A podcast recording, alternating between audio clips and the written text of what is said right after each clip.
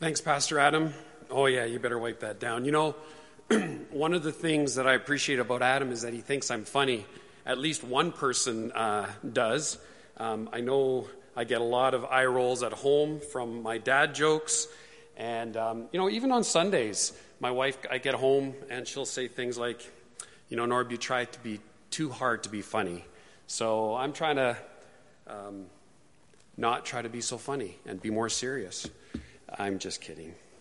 I don't think I can ever get used to this because here's the hard part is, is I say something funny and it's like flat. There's no response. I say something like moving and there's no tears that I can see. You know, all those kind of things. There's just no feedback whatsoever.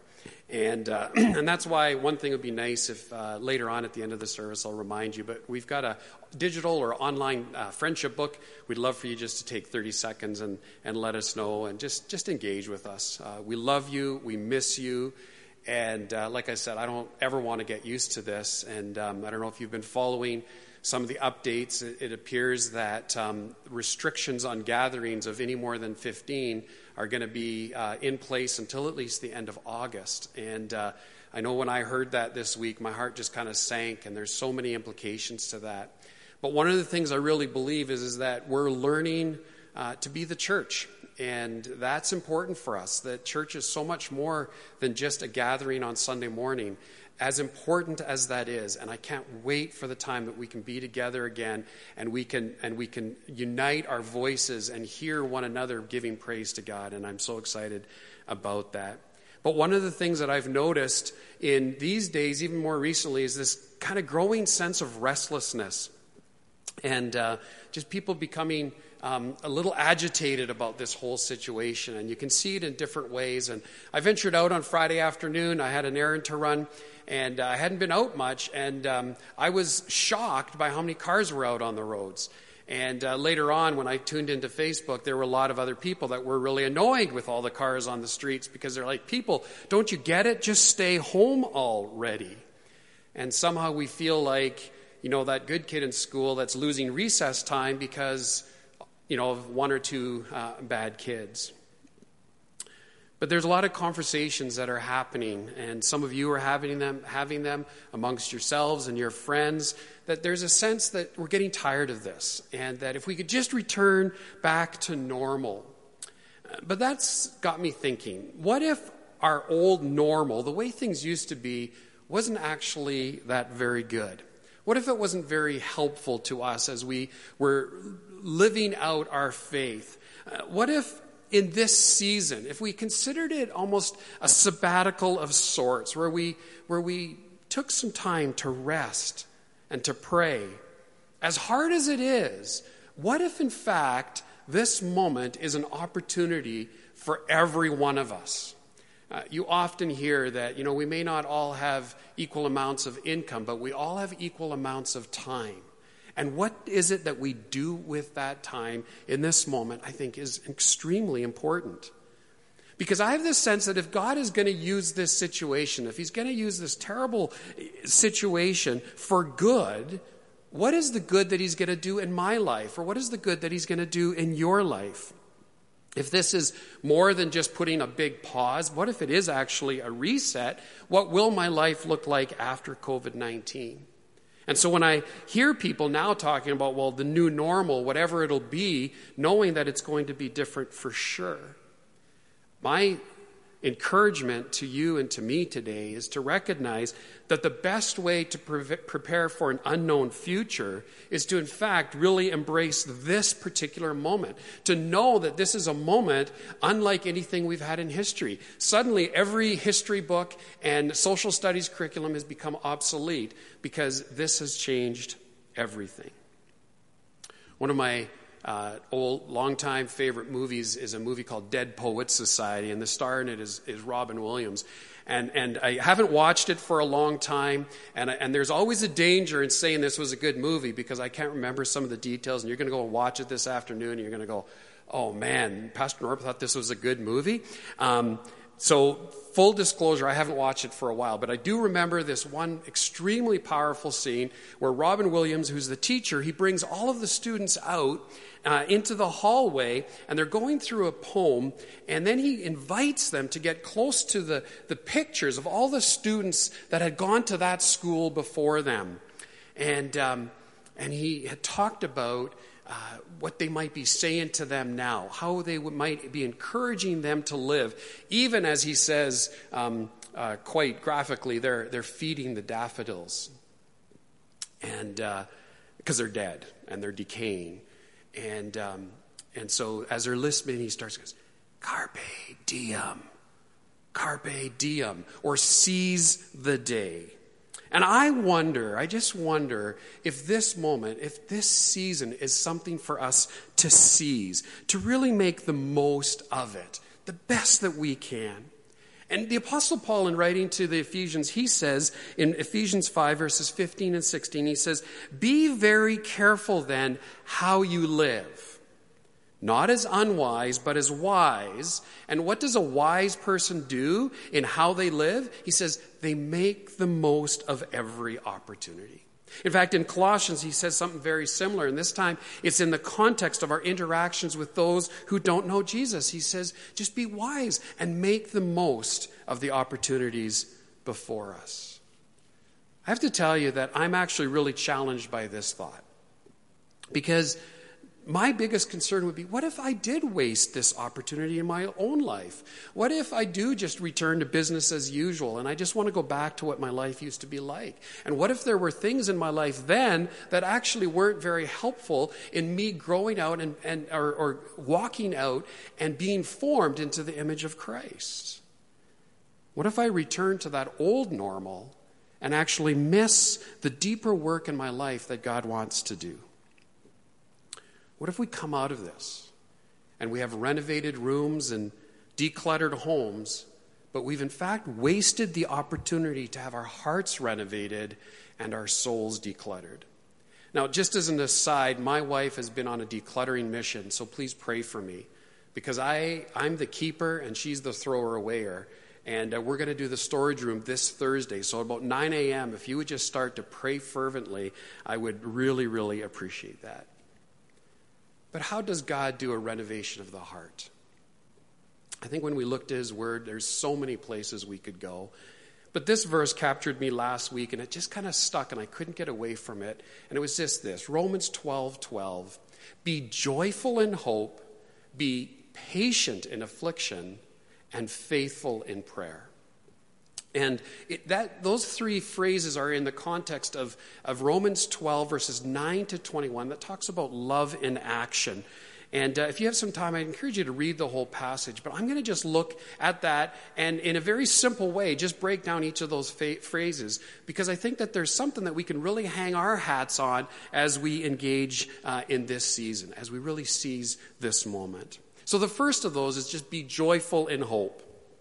Be joyful in hope. Now, it's important to first understand the difference between joy and happiness. Because I want to be sure to, to tell you this. This isn't kind of one of those don't worry, be happy kind of messages, right? It's not the philosophy of Bobby McFerrin who wrote that song, you know, uh, the landlord says your rent is late. You may, he may have to litigate, um, which in fact he can't do right now because of some of the restrictions around COVID 19. But, anyways, there's so many other things there that he talks about in the sense of, of um, how bad life can be, and uh, life is terrible, and there's lots of trouble, but just whistle your way uh, through life and don't worry, be happy. That's not what we're talking about here. Because joy is not the same as happiness.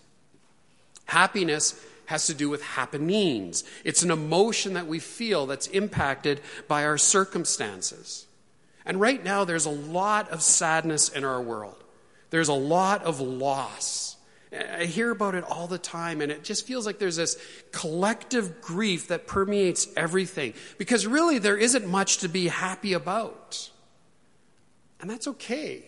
It's important to grieve and to acknowledge that loss and to know, like, so when your kids say, Mom, I miss my friend, just say, I know, I, I miss them too. I miss my friends too. Because that's real and that's true to who we are. But I want you to hear this. you can have joy and be sad at the same time. You can, be, you can have joy and be sad at the same time. Because joy, unlike happiness, is independent of our circumstances. Joy is rooted in, in, in something that is much deeper and way more important. I often look at the difference between happiness and joy like the difference between a thermometer and a thermostat. I heard this illustration years ago. It's, I always come back to this because it just was so memorable and it makes so much sense to me. A thermostat is, is, um, is impacted by the changing conditions, right? So the, the temperature goes up on this thermometer. Did I say thermostat? I meant thermometer first. The thermometer goes up and down with the changing conditions. And that's what happiness is like. And so we almost have this scale. There's maybe sadness on this side and then happiness. And we kind of move back and forth between that. And it's very dependent on our feelings. But a thermostat is set. It's what you set the room temperature at, and it holds the temperature steady. And so joy is like that. It's this constant stabilizing thing in our lives.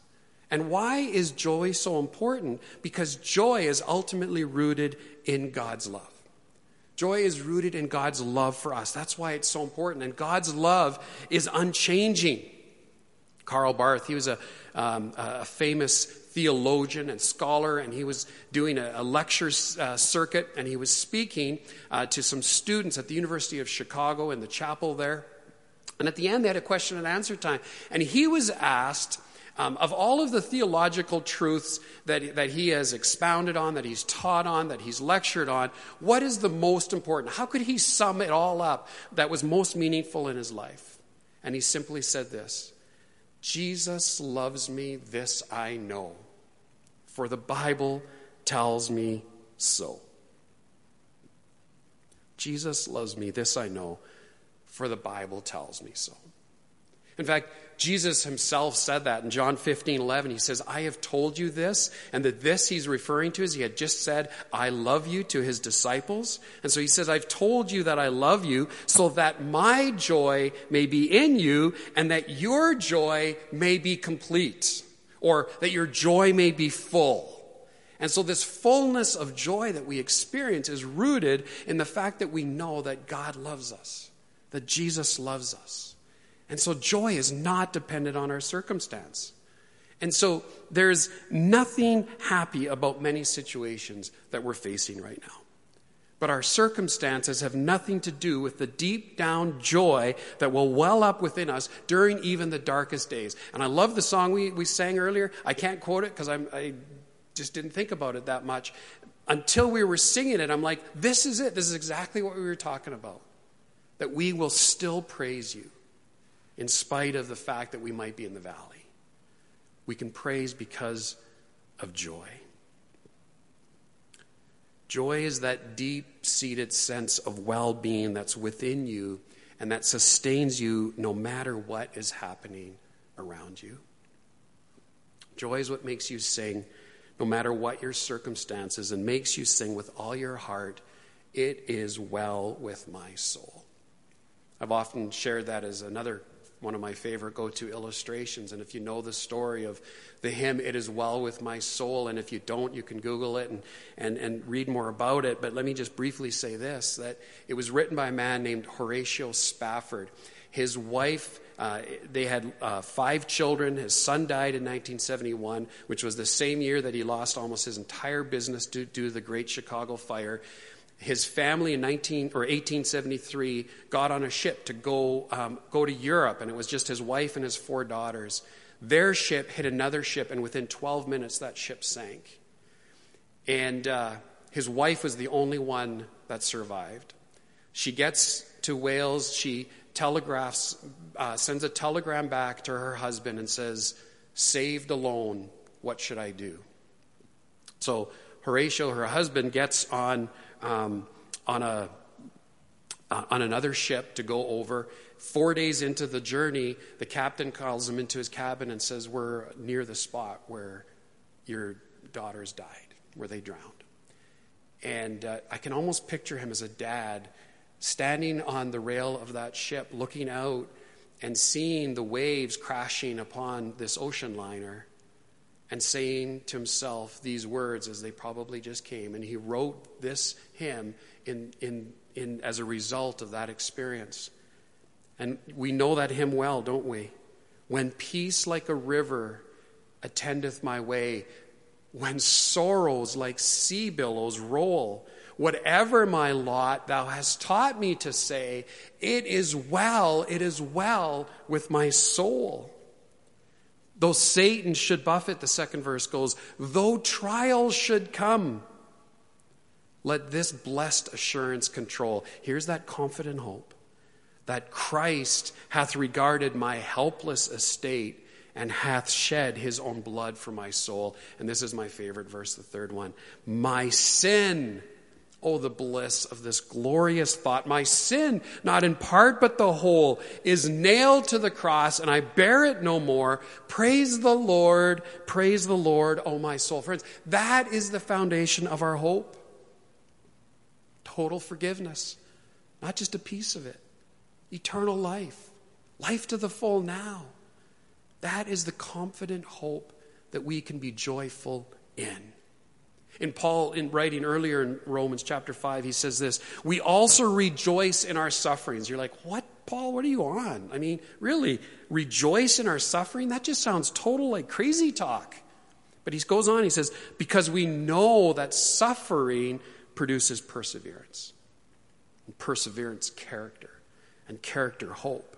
And he goes on, he says, And hope does not disappoint us because God has poured out his love in our hearts by the Holy Spirit. I mean, in this season, right now, there's lots of worry, there's fear, people are scared, there's uncertainty. And, and, and those are all real things. There is things to be concerned about. But when we can come and be joyful in this hope that God loves you, that, that, that he was willing to sacrifice his son to pay the penalty for your sin and for my sin. He loves you and he cares for you. And that brings joy that is just a constant in our life, a firm foundation upon which to build our lives.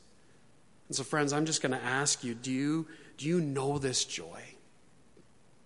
And maybe you've never come into a personal saving relationship with Jesus Christ. Just accept Him and say yes to Jesus. And maybe you have, but you in your own mind go, man, I'm, I'm rocked by these events, and I don't know that same foundation of joy in my life. What, what has happened? And as we sang even this morning in Create in Me a Clean Heart, it was the words of Psalm 51 that the psalmist uh, wrote. And what did he say? Restore unto me the joy of my salvation. So maybe just ask God to take you back so that you might experience again and anew the wonder of the forgiveness of sins that we have. That's how we can be joyful in hope. Be patient in affliction. Be patient in affliction. That just seems awful, doesn't it? I mean, I don't even really want to explain this. Probably don't even have to. Be patient in affliction. We all know that the word patient is, is very true in the context that we're experiencing right now. But patient means bearing pains or trials calmly or without complaint. Bearing pains or trials calmly or without complaint. The Greek word translated patient means endurance or to continue to bear up despite difficulty and suffering. It, it, it really means perseverance. Being patient describes the capacity to continue to bear up under these difficult circumstances. It's one thing to be joyful in hope and to have that underlying foundation, but in addition to that, we need to be patient in affliction or patient in times of trouble. And this isn't a passive complacency. This isn't a, you know, kind of just suck it up, princess, you'll get through this. But it's a hopeful resilience that actively resists weariness and defeat. It's a hopeful resilience. So we might even say that patience is the willingness to accept situations that are irritating and painful. I mean, none of us like situations that are irritating and painful. They just, we, we want to avoid those kind of things. But being patient in affliction means exactly that. It's this patient endurance that is inspired by the hope that something good will come, that we keep our eyes to the future. And so, while nobody likes what's going on right now, these are days of trouble and hardship and suffering. But in all of that, God calls us to be patient. I love the story of Corrie Ten Boom and her family. Some of you probably know the story well. It's inspiring on so many levels. If you don't know the story, the Ten Boom family helped Jews escape the Nazi Holocaust during World War II. And by all accounts, they saved nearly 800 lives. The story is captured in a book called The Hiding Place. And um, you might want to, if you're looking for a good book, there's one I would suggest to you. Corrie and her family lived in Haarlem in the Netherlands. They were a deeply devout religious family, and because of their faith, they provided secret protection for these hundreds of Jews. Six at a time, maybe more at other times, but they had a, a secret room built in their house that was just enough for six people that would, uh, would keep them safe and protected. But eventually they were betray, uh, betrayed by a fellow Dutch citizen, and the entire family was imprisoned. The father died uh, there in, uh, in prison. Corrie, uh, kind of the, the main um, author and of the hiding place of the book, it was her uh, biography, and her sister Betsie, they were remanded in the notorious Ravensbrück concentration camp near Berlin. They patiently endured a lot in those days. And the barracks where Corrie Ten Boom and her sister Betsie were kept were terribly overcrowded and flea infested. They had somehow miraculous been, miraculously able to, to smuggle a Bible into that concentration camp. And in that Bible, they read that in all things they were to give thanks and that God could and will use anything for good. Well, Betsie who she was the little, almost the more radical of, of the two sisters, she decided that this meant thanking God even for the fleas. This was too much for Corrie, who said that there was no way that she could ever thank God for the fleas because it was just so annoying and irritating.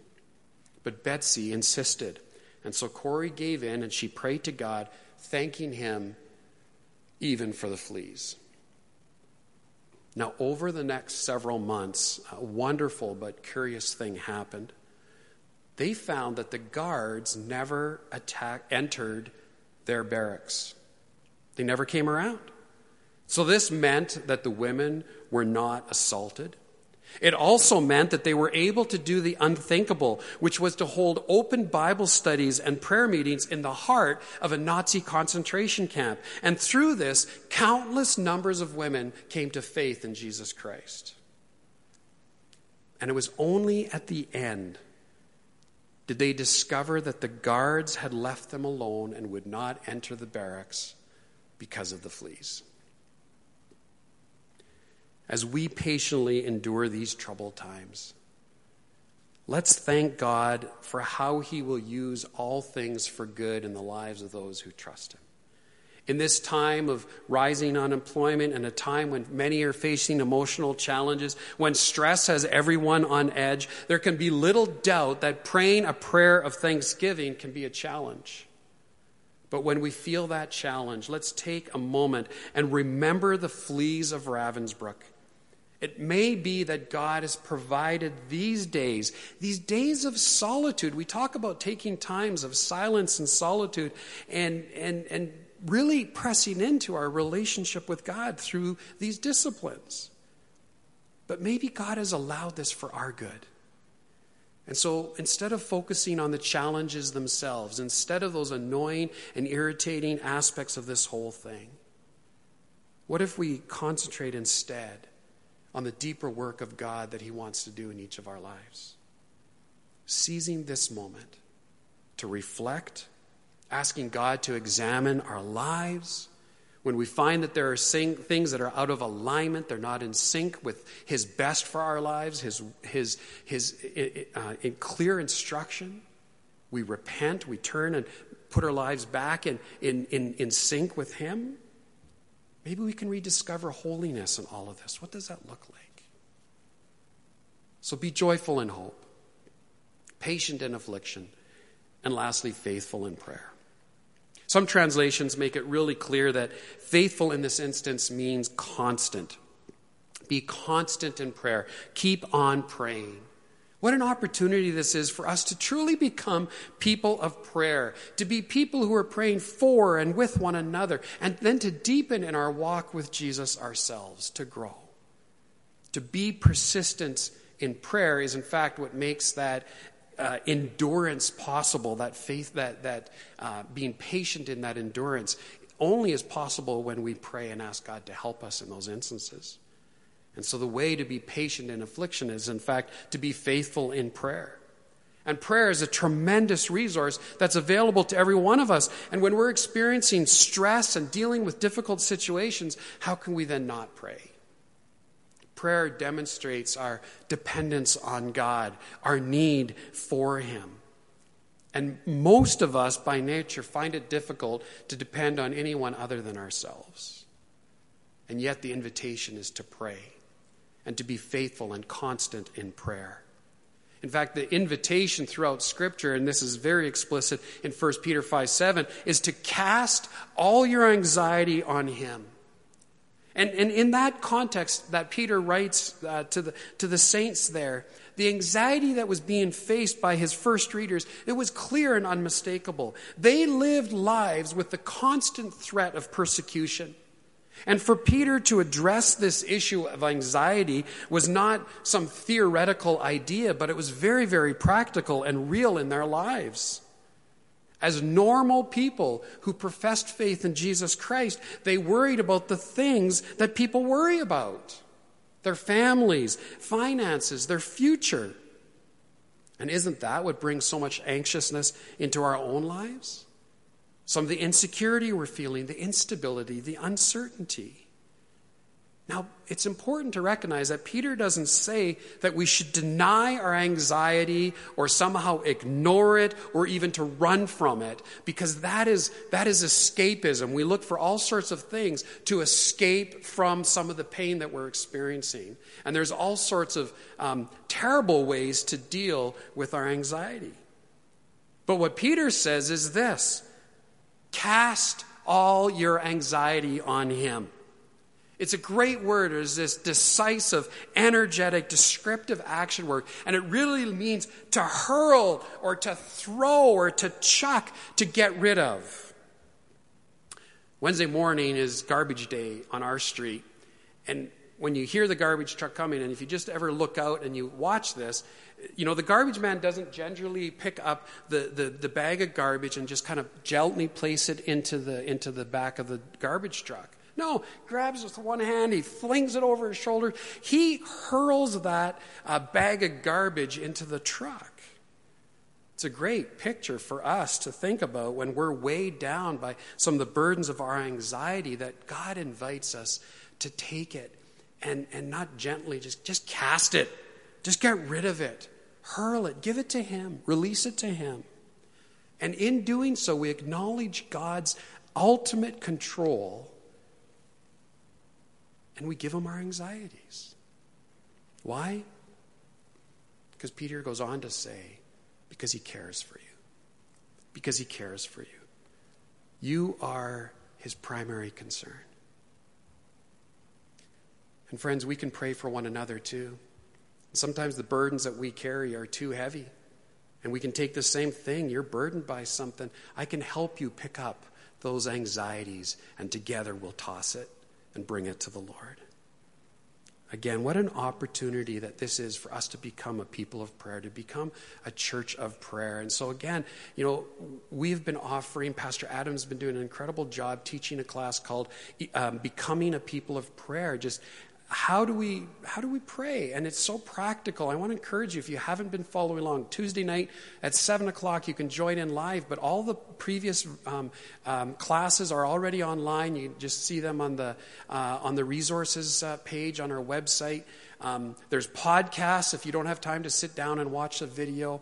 But, but take advantage of some of that, that teaching because we believe that in this season, it's important for us to become people of prayer if this hasn't been a habit. And even if it is, there's always something we can learn and grow in.